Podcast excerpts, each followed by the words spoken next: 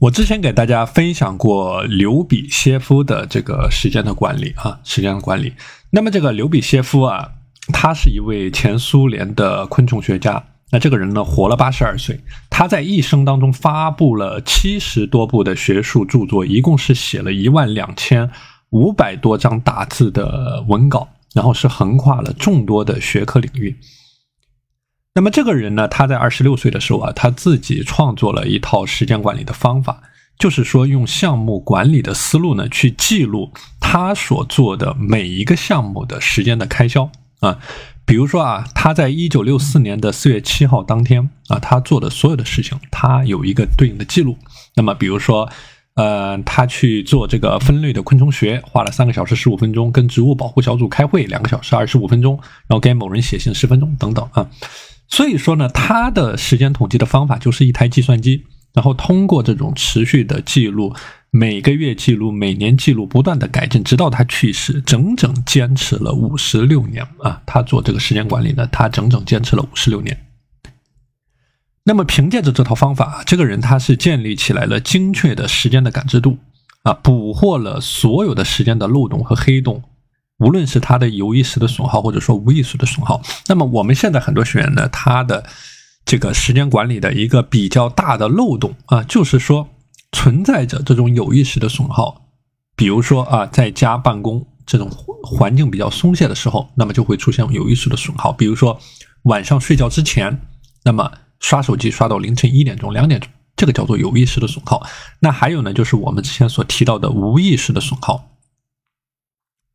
比如说碎片化的时间啊，浪费掉的时间，溜掉的时间啊，无意识损失掉的时间。所以说呢，刘比歇夫啊，他通过画出他自己的时间地图，用这种细密的网眼去网住了他生活当中的所有的时间。所以说，这个人呢，做出了大量的惊人的成绩啊。那么我呢，也是在很多年前就开始坚持做这个时间的日志啊。那么我截止今天啊，已经记录了数万个小时的时间啊，包括我的工作的时间、我的锻炼的时间、我专业提升的时间、我健康管理的时间等等啊。所以这个事情呢，我也是坚持在做。那么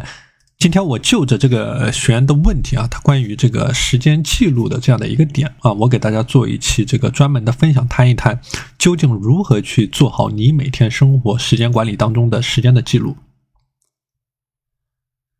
那这个时间的记录呢，它是能够很好的帮助你去减少这种时间浪费的情况。我之前讲过一个很重要的概念，叫做没有记录就等于没有发生。你无论是在做任何的一个工作，或者说任何的一个体系的管理，那么没有任何的记录就等于没有的发生。所以说啊，这个实验日志的最大好处就是，比如说这个学员啊，他在践行番茄钟的过程当中啊，出现的这种时间的浪费啊。或者说出现的这种番茄钟的时间的记录，那么它的一个最大的好处呢，就是能够帮助你客观去记录每天工作、休息、娱乐和拖延，然后对你每天、每周、每月、每年的时间利用有一个基本的认知。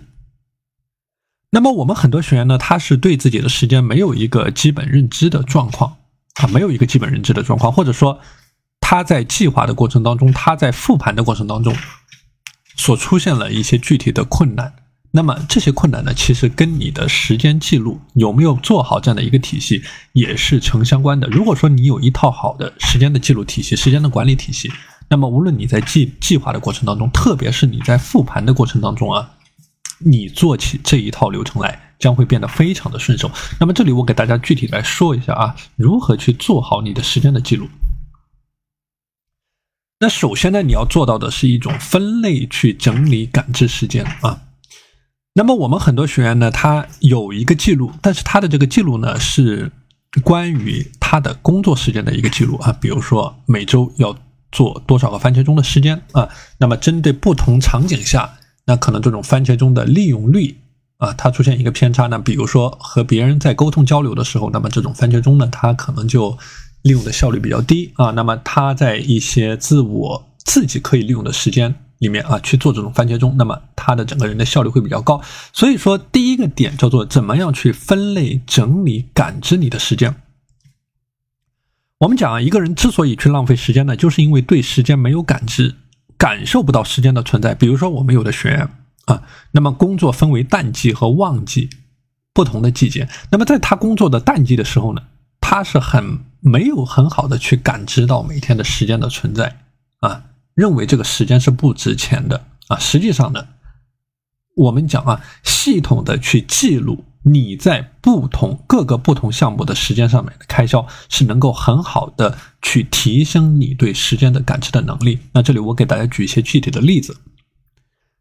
那比如说第一个话题啊，叫做你的工作的时间的感知啊，这是第一个话题啊，或者说你的专业提升的时间的感知。那么专业提升，比如说你在这个下班之后啊，你每天晚上的这种专业提升的时间，或者说你的锻炼的时间的。这样的一个开销的记录啊，那么我们有的学员呢是有很这个比较系统的啊，把锻炼这件事情在做起来的啊，比如说每周有几次的锻炼。啊，每周的这个游泳、这个拳击也好，或者说冲浪也好啊，这些具体的锻炼，那么都是有在做的。所以说呢，你可以把你生活当中的一件一件的具体的事情，我们之前讲时间管理的九宫格的时候，也提到了你生命当中的八大维度，重要的八大维度。那么每一个维度呢，其实都对应着一整套的时间的记录啊。你可以把每一个维度理解为你生活当中的一个具体的项目，通过这种项目管理的思路去管理你生活当中。各个事项的时间，那么通过这样系统的记录啊，通过这种以项目为基础的一种记录呢，你能够很好的感知到你的时间是否产生了真正的价值。那么其实一个很简单的方法，你可以简单的做出一个 Excel 的表格来，那么把你生活当中的主要的项目，比如说我刚才说到的你的工作、你的这个、你的这个锻炼、你的个人的提升、你和家人的相处，那么我们有的学员呢，把和家人的相处。这个列为了他生活当中的一个比较重要的项目啊，所以说这个是我讲到的。你把你生活当中的不不同的项目，那么在 Excel 表格上进行一个简单的记录。那么在你，你可以以每周为一个单位啊，或者说你在每周结束的时候，你花上半个小时的时间，那么对你这一周花在不同项目上的时间呢，做一个简单的统计啊，这个就是在一个 Excel 的表格上就能够很简单的去完成。那么，除了简单的时间的统计以外呢？啊，对每一个项目你取得的重大的进展，或者说你在某一个重大的节点上有没有做出一个相应的成绩，也做一个简单的记录啊。所以说，这个是第一个环节，叫做记录的过程。那么第二个环节呢，叫做对你的时间的记录体系去进行一个思考以及输出的过程啊。苏格拉底他说过啊，没有反思的人生不值得活。所以你记录时间的目的啊，不是说为了一个单纯的记录，而是你要对它有一个反思，有一个对照，有一个执行的过程。那么，如果说你每天能够花上五到十分钟的时间，对你的时间记录去进行一个简单的审视啊，连续记录一天的时间，那么你会发现你在时间利用力的细节上面所出现的问题。那比如说，我举个例子啊。你是不是花了很多的时间在刷视频上面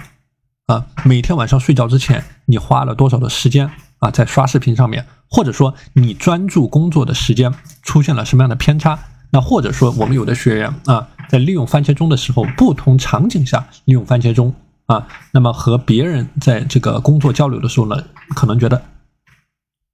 可能觉得这个番茄钟用起来不是那么的顺手，但是在他自己独处的时候，在自己工作的时候，或者说自己懈怠的时候，通过番茄钟能够让自己产生额外的动力，去高效的完成一些事情。那所以说，这个就是我讲到的，你通过连续的记录时间的过程啊，那么你能够观察到你每天在这个时间利用的细节上的问题，那么你能够更好的感知到你适合于用什么样的方式。去对你的时间进行管理，比如说你在工作的时候可能不适合这种啊一个固定时间的这种番茄钟，因为这种工作的这个未知的未知性比较大啊，或者说你和人交流的时候，那或者说你在家的时候出现这种懈怠的情况，我们有的学员出差的时候在飞机上的时候，那么工作效率非常的高，但自己在家的时候呢，这种工作效率反而变得很低。所以说，你通过一天一天的时间记录，你能够发掘你细节利用上的问题，这个是第一个方面。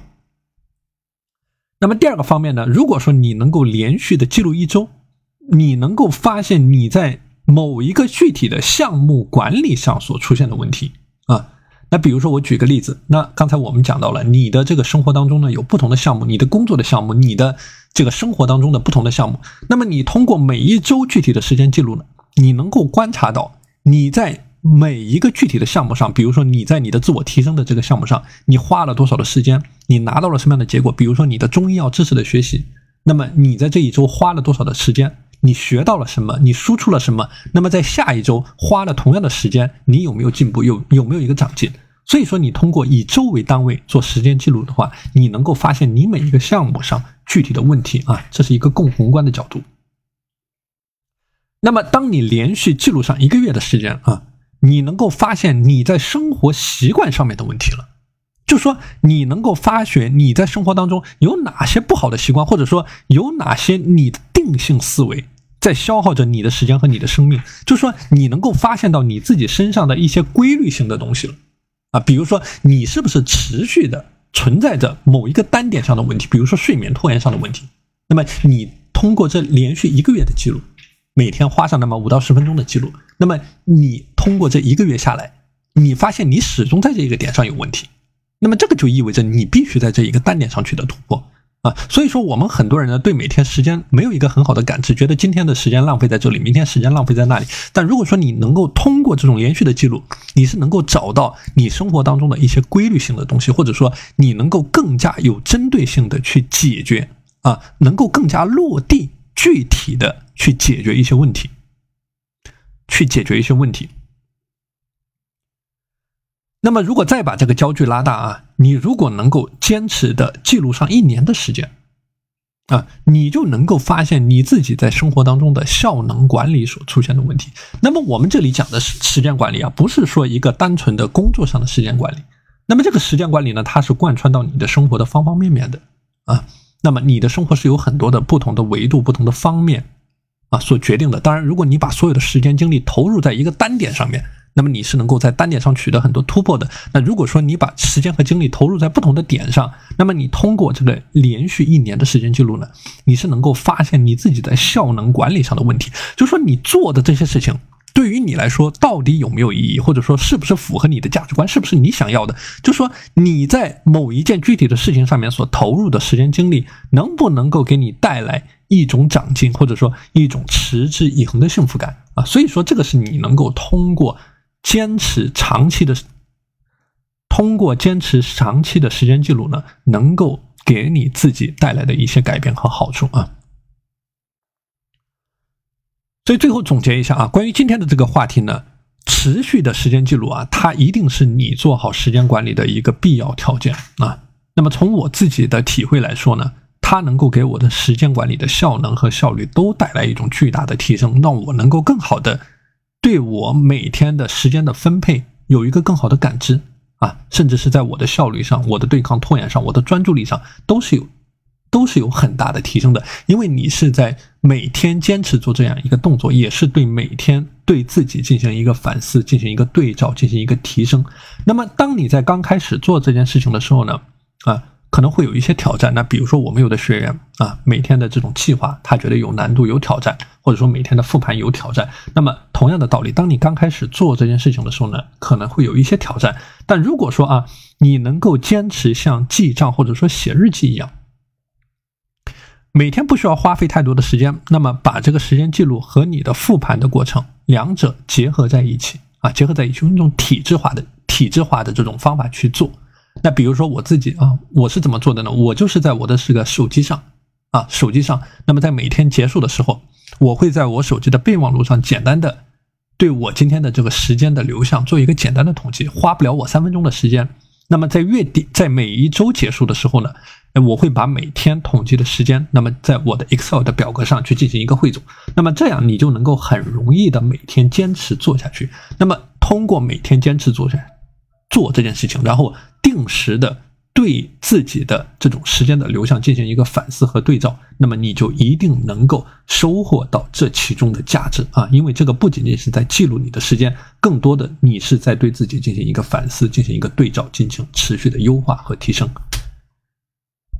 好的，今天的内容和大家分享到这里。大家如果想要加入到我的时间管理的学习社群呢，可以添加我的微信五幺二四九零五七五五幺二四九零五七五。我们下期节目再见。